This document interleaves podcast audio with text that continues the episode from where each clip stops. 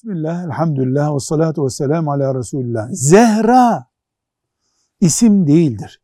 Zehra, Peygamber sallallahu aleyhi ve sellem Efendimizin kızı Fatıma'nın lakabıdır. Ne demek lakabı? Yani bir sıfatı gibidir. Zehra. Asıl adı Fatıma'dır. Çok ibadetle meşgul olmuş kadın anlamına Betül olarak da bilinir. Ümmü Ebiha diye de e, künyesi vardır ama Fatıma'dır ismi. Zehra onun lakabı yani sıfatıdır. Velhamdülillahi Rabbil Alemin.